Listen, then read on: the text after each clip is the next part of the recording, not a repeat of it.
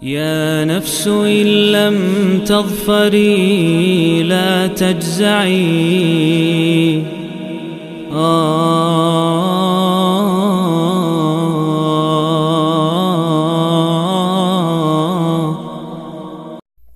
بسم الله الرحمن الرحيم الحمد لله والصلاة والسلام على رسول الله وعلى آله وأصحابه ومن اتبع هداه أما بعد Para hadirin yang dirahmati Allah, ini adalah pertemuan ke-80 dari pembahasan 114 Surat Al-Quran dengan metode tafsir ijmali Di mana kita fokus pada uh, tema besar surat Hubungan dengan nama surat Kemudian mungkin jika ada dalil-dalil atau hadis-hadis terkait keutamaan surat uh, kemudian apa saja ayat-ayat yang nyata jelas terlihat dan hubungannya bagaimana dengan tema besar surat itu.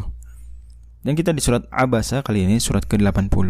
Abasa artinya bermuka masam. Kalau bahasa Indonesianya ya menampakkan ketidaksenangan gitu ya, bermuka masam. Dan diambil itu dari uh, ayat pertama surat ini abasa wa tawalla Nabi sallallahu alaihi wasallam kata Allah dan ini teguran dari Allah berpaling ya abasa bermuka masam wa tawalla dan berpaling jadi ceritanya waktu itu Nabi sallallahu alaihi wasallam sedang berdakwah diskusi yang mengajak masuk Islam beberapa pemuka Quraisy petinggi-petinggi Quraisy wah ini kesempatan langka Nabi bisa berbicara cukup nyaman dengan mereka ngajak masuk Islam, ajarkan. Eh, lagi sedang momen-momen penting seperti itu, datang seorang sahabat mulia bernama Abdullah bin Umi Maktum radhiyallahu anhu. Di mana beliau ini tunanetra waktu itu. Memiliki disabilitas difabel. Tidak bisa melihat. Semoga Allah Subhanahu wa taala meridhai beliau. Dan ini beliau sahabat mulia luar biasa karena beliau ini muadzin kedua setelah Bilal kan orang sembarangan bahkan pernah Nabi uh, ketika meninggalkan Madinah maka Madinah diamanahi ke Abdullah bin Maktum bukan sosok main-main nih datang kepada Nabi Wasallam minta diajari minta diberikan nasihat tentang uh, dari Al-Quran misalnya. Ya itu bagus. Tapi beliau saat itu tidak melihat Nabi sedang ngapain. Hanya tahu itu Nabi pokoknya sedang diskusi dan tidak tahu sedang diskusi tentang apa diskusinya kepada siapa siapa tokoh-tokoh waktu itu. Dia nggak tahu. Kalau tahu pun yakin kita Abdullah bin Umar Maktum pasti akan sabar menunggu. Sampai Nabi selesai bicara baru bertanya. Tapi Abdullah bin Maktum tidak tahu tidak melihat. Radhiyallahu anhu. Maka Nabi SAW ketika didatangi seperti itu Nabi mukanya masam. Kemudian berpaling, kembali meneruskan pembicaraan. Dalam artian begitu. Nah Allah Subhanahu wa taala meskipun demikian menegur Nabi. Padahal Nabi bermuka masam dan berpaling itu Abdullah bin Umi Maktum pun tidak lihat. Nabi mau bermuka masam, mau senyum, mau tidak tidak terlihat, mau mungkin bahkan lebih buruk daripada bermuka masam. Tapi Nabi tidak mengeluarkan kata-kata apa pun kepada Abdullah bin Umi Maktum. Ya, sekalipun demikian Allah tegur Nabi. Ini bayangkan, level begini saja Nabi ditegur. Apalagi mungkin kita yang mungkin menyakiti orang secara lisan. Ya mungkin menyakiti orang dengan gestur kita, gerakan tubuh kita, mimik wajah kita. Dan orang itu melihat lagi.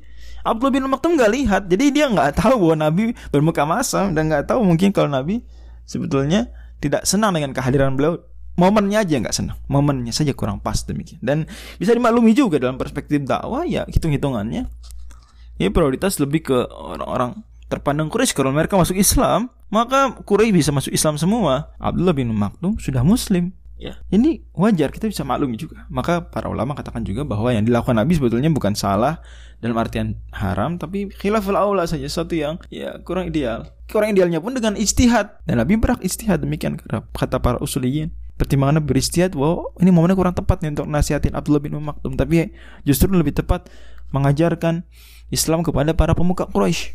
Tapi Nabi tetap bermuka masam dan berpaling. Allah tegur. Dan juga bukti bahwa Al-Quran benar-benar dari Allah ya. Karena ya ini kan aib dalam tanda kutip ya. Aib ini.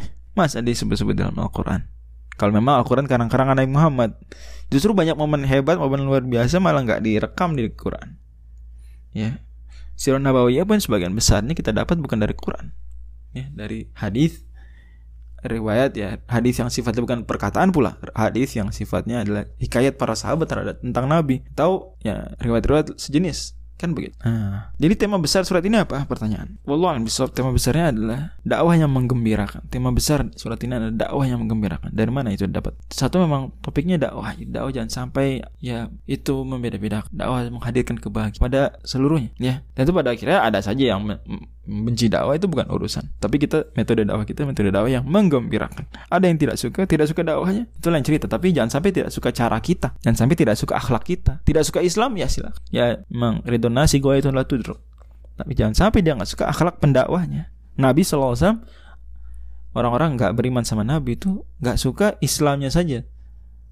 Kata Allah Subhanahu Wa Taala di surat Al-An'am, fa innahum la yukadzibunaka walakin adh-dhalimina bi ayatillahi yajhadun mereka itu nggak mempermasakan engkau. Engkau luar biasa akhlaknya. Mereka akui engkau jujur dan dan cara engkau bijak hikmah. Tapi memang mereka nggak suka ajaran Islam saja itu. Nah ini poin penting poin besar nih. Dakwah yang menggembirakan kemudian juga Allah subhanahu wa taala kemudian eh, tegaskan pentingnya dakwah ya. Bahkan kepada orang-orang yang seperti yang mungkin tidak seistimewa objek dakwah yang sedang digarap saat ini misalnya. Maka Allah bilang kala inna tadzkirah Al-Quran ini pengingat dakwah. Faman syadzakara maka barang siapa yang mau maka ambil pelajaran.